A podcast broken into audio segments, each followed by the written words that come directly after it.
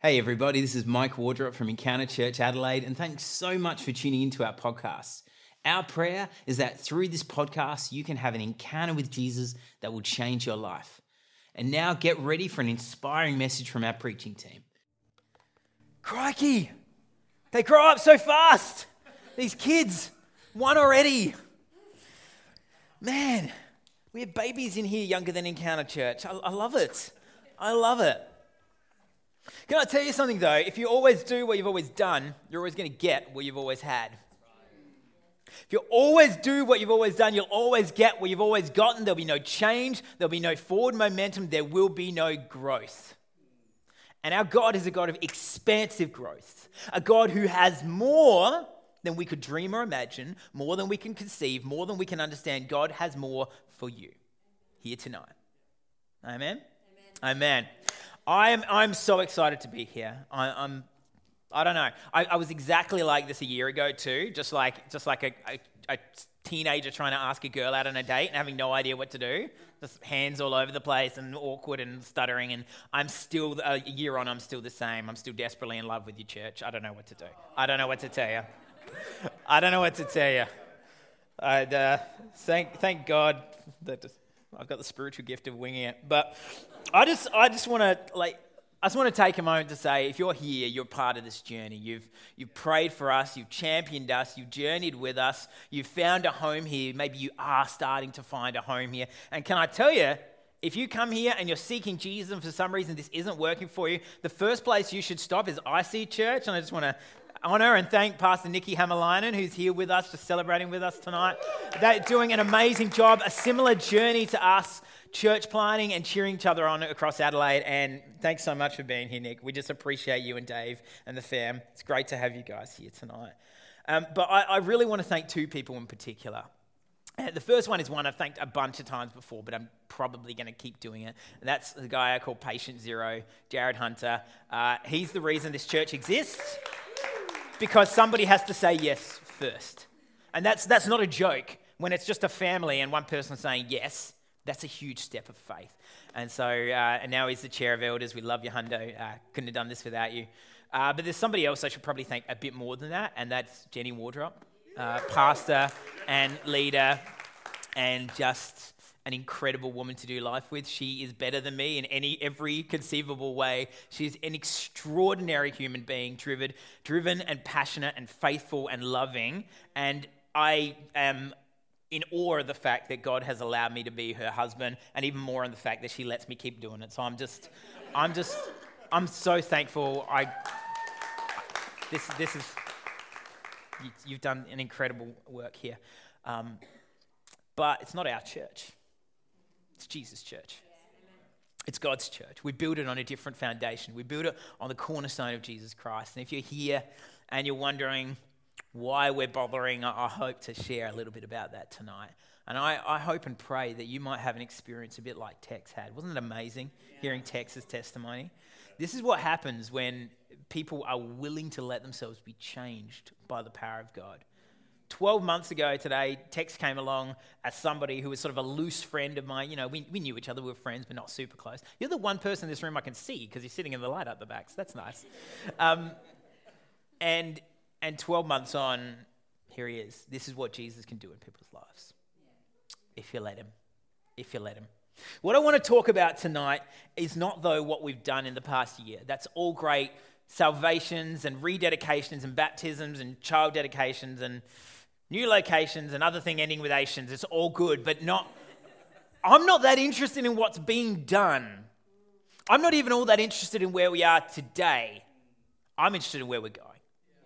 I'm interested in what God has for the future of you and me and this church. And I'm excited to share about that. But as we do this, right, as we discerned and prayed about it at the end of last year, one of the things we said is that we think God is calling us for a year of more.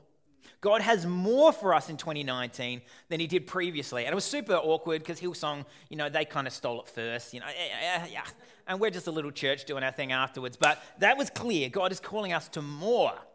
What does that even mean, though? Like, what does that mean, calling us to more? That's the thing about vision statements and slogans. You can just make them broad and general, and people are like, yeah, yeah, what does that mean? Don't worry about it, just keep cheering. But we, But what we want to do is, is talk about the more that God has for us because God is an expansive God. God is a God of growth. God is a God who not only set the universe in motion, but kept expanding it, kept growing it. And every single one of us, from now to the day we die, has the capacity to grow, to learn, to develop, to discover new things, to go deeper with God than we've been before. It doesn't matter what your age is, it doesn't matter what your stage of life is. Tonight can be the start of a new step for you in personal relationship with God. That is my heartfelt prayer for you tonight. And I want to talk about that through the lens of being hungry and being thirsty. Right? Who can relate to being hungry or thirsty? We did, yeah. Church, you just did a Daniel fast not that long ago. You know you can relate to being hungry. I have three kids. They eat constantly, just constantly. Uh, if you've ever had a little boy, they don't like uh, they don't really function like a human. Little girls do. Little boys, I don't know. I guess maybe when they're like 20 or something. I'm not sure. But no offense to you if you're not quite 20 yet here in the room, but still, I'm just saying. I'm just saying, they wear through shoes at an unsustainable rate and they eat a crazy amount of food. So, my son Charlie will get up in the morning and just be, he'll just power through eight Weet-Bix. He's eight years old and he'll go through eight Weet-Bix and then he'll be like, Can I have some scrambled eggs? I, yeah, I guess. I guess.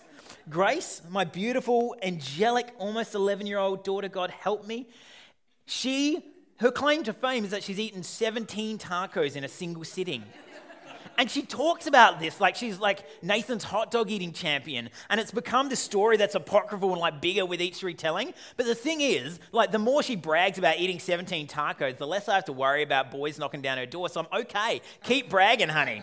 Or if I still worry, I feel like more confident of overpowering the boys who are keen on 17 taco daughters. So I'm not worried about them. I'm not worried about them. Even my youngest, Noah, who weighs about the same as a feather, still eats constantly. He just snacks nonstop.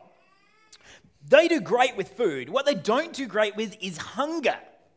Big difference. Big difference. They go great with food, but if you tell them, no, you can't have a snack, it's 10 minutes till dinner, like Noah arches forward like he's Willem Dafoe getting shot at the end of Platoon. Like he, honestly, ah, Ah, you know, dramatic music is playing in the background. He'll just go and throw an absolute hissy fit. The older two have sort of learned to moderate it a bit because they know they can, you know, probably get away with dessert later if they behave themselves now. But food is one thing, hunger is another the gap between what we have and what we want. But the thing is, even though they hate hunger, hunger is good for my kids.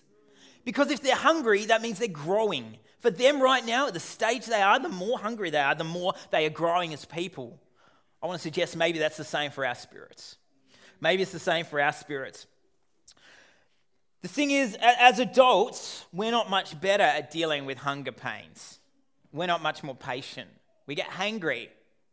Don't we, darling? she doesn't know what I'm talking about. All I'm saying is, if you encounter Jenny and she seems really hungry, like you basically need to treat it like a Snickers ad. Just, just put a Snickers out and then back away, like you're ensnaring an animal into a trap. And, and by the end of it, she'll be her normal dynamic self. But just, just feed and water my wife, and she's, she's incredible. But to make sure she has that food, this is why I had to say all those nice things earlier. You know, I'm just trying to like even it out roughly, and I feel like I'm still in deficit, so I'm going to keep talking and keep moving. The thing is about our hunger and our thirst is we convince ourselves it's bad for us because it doesn't feel good, does it? When you're hungry, when you're thirsty, in that moment you're like, this doesn't feel good. But when we hunger and when we thirst, there's something being told to us there's a message being sent to us by our bodies that you need something. The problem I want to tell you is not that you hunger, it's not that you thirst, it's that when we fill our hunger, that when we satisfy our thirst, we're doing it with the wrong things. We're satisfying ourselves with easy outs. We're satisfying ourselves with cheap snacks instead of the things of the Lord. You're instead of instead of going all the way home and preparing a delicious roast dinner that you prepared in advance, you're doing the uh, full Hungry Jack's crusade and loading up, and you're feeling bad afterwards and wondering why and blaming God. This is what we do as people. We look into short term instead of looking for the long term. This is what we do. But in the Bible, God actually switches it around. He says, I want you to be hungry. I want you to be thirsty. I want you to be patient. I want you to press into my presence. In the book of the Psalms, we hear about this all the time. Psalm 42 says this As a deer longs for flowing streams, so I long for you, God. I thirst for God. the living God. I'm thirsty for you. Psalm 63, verse 1 says this God, you are my God. I eagerly seek you. I thirst for you. My body faints for you in a land that is dry, desolate, and without water. Hear the psalmist. He's literally in a place with no water, and he says, Forget that. I thirst for your presence, God. Forget the fact that I need a drink. I need the presence of God more. I need that more. Psalm 73 makes this even clearer. Whom have I in heaven beside you? Beside you, I desire nothing on earth. There's a sense in all of this that when God is inviting us to be hungry, that something much bigger than mere food is being suggested. And that leads me to one of my favorite verses in all scripture. Every preacher has a favorite verse. One of mine is Matthew 4 2. says this When Jesus had finished fasting for 40 days and 40 nights in the desert, he was hungry. I want you to think about that for a moment. That's the wisdom of ages, isn't it? 40 days and 40 nights without food and you're hungry. Write that one down if you take nothing else away from tonight. No, no, no, no, no. No. Like that, that is why it's my favorite. I just think it's hilarious sometimes what's stated there. But, but scripture is doing two things. Matthew is trying to teach us something different. Because what Jesus was hungry and thirsty for was not food, it was the presence of God. What he was desiring was the presence of God. So at the start of his ministry, he spends 40 days and nights in the desert and he's hungry. And at the end of his ministry, he's hung up on a cross to die and he says, I thirst. He quotes one of the Psalms and says, I thirst. And, and they feed him the sour vinegar mixture. He's like, no, no, no, no. He just pushes it away because he's not actually thirsty for liquid, he's thirsty for the presence of God. The first time in all his life, God was fully absent from him, and all he longed for was the presence of God. This is what happens in our lives. We get hungry, we get thirsty, and we look for it in all the wrong places. And I want to unpack really quickly tonight about God's true desire for us. Because if you've ever wondered why you don't feel satisfied with what you've got, it's because you were created to want more. But the more you've got, the more you're craving is not the more we fill ourselves with. God's desire is for you to hunger and thirst for more of Him. John 4. One of my, again, one of my favorite passages. I know I just sound like it. They're all my favorite children, but John chapter 4 is one of my favorite. I love, love, love this story. Jesus is traveling back with his disciples towards his home region of Galilee, and he goes through this town called Samaria. Samaria is just different enough to make the Jewish people uncomfortable, just similar enough to make them even more uncomfortable. And so they go through Samaria, and his disciples leave to go into the town, and Jesus comes to the well and meets a woman there who's drawing water in the heat of the day. And he says, buy me a drink? You know, effectively, it's like, can you get a drink for me? And the, woman's, the woman stops and looks at him, and with some fairness is like, I can't believe you are talking to me. You're a Jewish man, I'm a Samaritan woman. I don't have the parchment to write out all the ways you're contravening laws and rules and regulations right now. This doesn't work. And Jesus, a single guy by himself in the middle of the desert, sitting by a well without a bucket, says, You should be asking me for water. She's like, What are you talking about? He's like, You should be asking me for water. If you knew who it was who spoke to you now, you would ask him and he would give you living water. Water that would never run dry. And this Samaritan woman who has so much sass, and I love it, is like, What do you, fine, give it to me. Give, give me this water.